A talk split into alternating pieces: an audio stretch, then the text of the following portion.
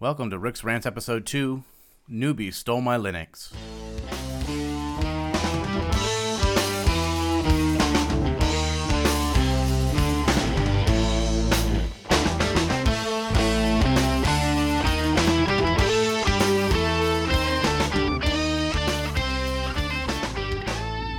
All right, welcome aboard, everybody. This is uh, Rick's Rants Episode 2. We're going to get it going with a little more ranty this time.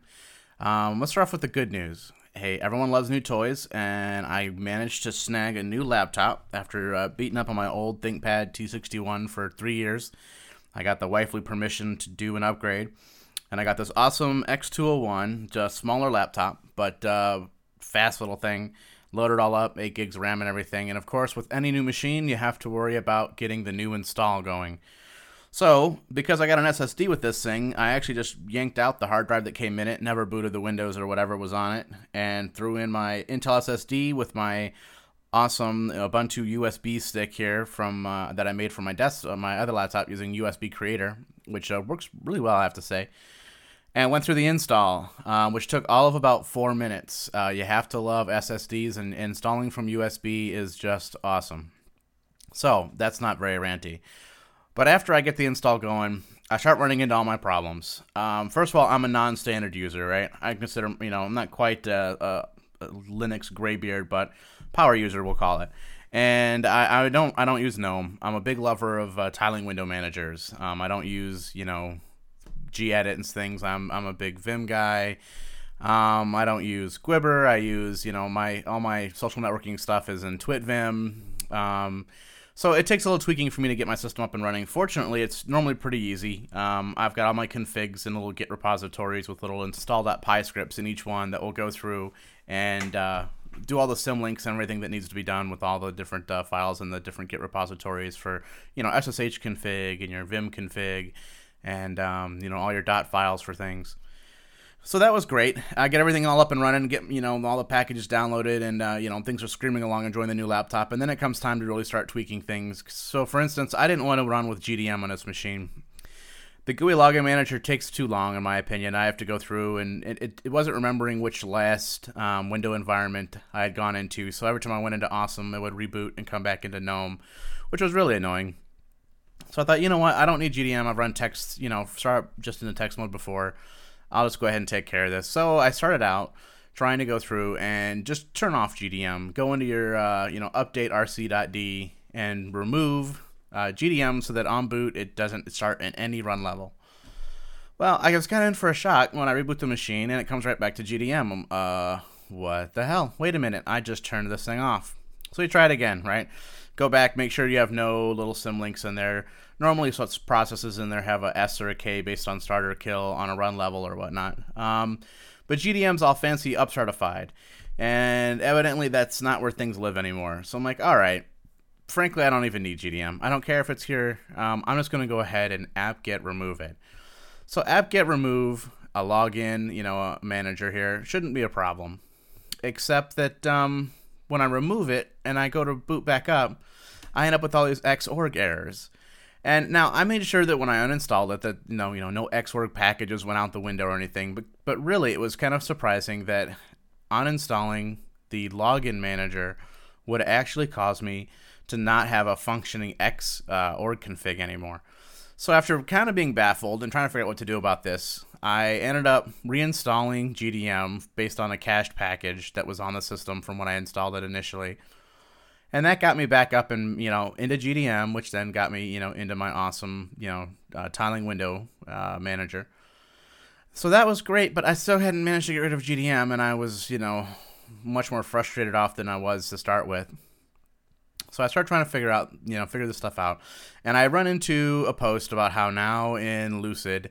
Um, the latest uh, official Ubuntu, you actually have to go into your grub config in etc slash default slash grub and set a text command into your default um, options there in Grub.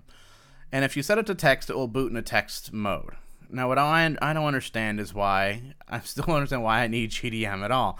Um, so okay, I'm telling Grub to basically boot into a text mode, and it bypasses GDM and goes into text mode. And I'm thinking, all right, this is great. I'm back to my text mode. Except that I go to test out all my hardware on the new laptop, including my fancy mic and everything, and I find out I have no sound at all. I actually had no sound devices whatsoever. So I'm like, okay. So somehow booting into text mode has now affected the devices available on my machine. Um, I'm still not getting it because after all, your devices and things are generally loaded up based on your kernel and um, you know detected on boot and such. So after a little research, come to find out that there's a bug in Launchpad, which I ended up going and confirming because there'd been a few you know me too's, but um, no one had gone through and confirmed it. That there's a permission problem. That if you boot into text mode, there's a known bug where basically you don't get permission uh, in the your your user's not in the audio groups or something. And again, I'm, I'm just kind of baffled. There's an etc password file which sets which groups you're in, an etc group file, sorry, that actually sets the groups that you're in. Why in the world does booting in a text mode or not using GDM cause me to get different permissions for these things? The permissions should be set on my user. I'm just don't not following how the logic with this comes about. And it really got me thinking, you know, in the process of this, I just, you know, realized that a lot of the things that I learned about on Linux, you know, your etc init tab and, you know, these run levels and things are, are all, they're kind of gone. Um, you can't, you know, boot into run level three, run level five, you know, reboot your system by changing your run level to six real fast on the fly. And I kind of miss, I, I'm missing the old days where I kind of knew how all the stuff worked and I, I could get in there and, and edit these things and I, I understood how the system was kind of put together. Now, some things I never understood. I'm not going to admit that I've ever been like a master in how sound and Linux works. I've never gone through it because it's just always seemed to be such a mess. Which is one of the reasons why I got into Ubuntu in the first place was that while you know I was getting into Linux and you know I, I came from the Windows side of things. And it took me a long time to figure out how to get into Linux because I, I kept trying to do things the Windows way. And as soon as I got through my thick skull, that it was just different. Learn to do things differently and I learned the, the way Linux worked. I actually came to appreciate and actually loved that system. I love my text files. I love my command prompt. I love all the, the powerful things it gives me. You know, the ease of which I can do quick development and scripts and, and just all the power that's underneath the hood here are all the things I came to know and love about Linux. Now, I was using Debian at the time, and when I saw Ubuntu, it was like a lot of the hard, hard stuff. Things like, you know, getting your video working auto out of the box and your sound working out of the box were more taken care of. And you know what? Honestly, the big thing that I really loved about Ubuntu is that they provided one default software package for all the things you wanted to use. And from a Debian install, where you got 10 text editors and 15 media players and all this, that was a refreshing taste. So I got on the Ubuntu bandwagon real fairly early. I'm thinking uh, pre breezy. I'd have to go back and look at my history timeline here.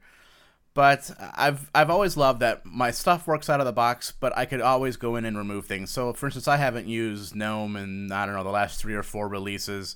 Um, I've never really been a gedit user and things, but at least I only had one package that was extraneous or that I had to remove or whatnot. Versus you know, a whole setup of things that you would get out of like a default, you know, Debian GUI install. Which brings me back to all these changes going on. I, understand that uh, Ubuntu is, you know, Linux for human beings, but uh, whatever happened to Linux for me? Um, I know they're trying to make things easier for everyone, and I know all these decisions make sense somewhere, but I can't help but feel that, you know, the power Linux user, the guy that kind of, you know, came in and I don't know, I guess we kind of built the foundation here uh, are really getting left out in the cold with the the goal of making Linux, you know, usable for you know my dad and you know my aunt and things.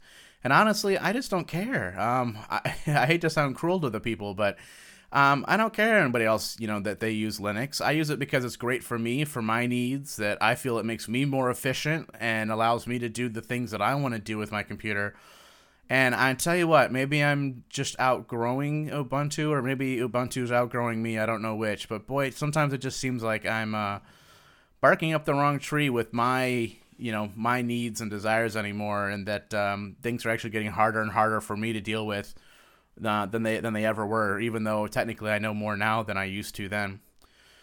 So I'm very curious. What does everyone else think? How are you guys, you know, are you guys recent to Linux or the changes that are going in making you, you know, a happier user?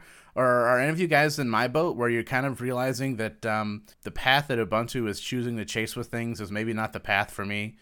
I admit I installed Arch Linux into a virtual machine over the weekend, and my goal is to try to go through and completely replicate my live Ubuntu install on this VM with uh, Arch, and to see if it you know fits me better. But anyway, I kind of feel that you know these days it's a it's a bit tough to kind of move on from distro to distro because at, at the end of the day, you know I've got a baby now. Um, my time to fiddle with things is definitely you know smaller than it used to be. While changing distros is something that I you know I'm definitely looking at, uh, I kind of feel like it's a it's a sinkhole of time.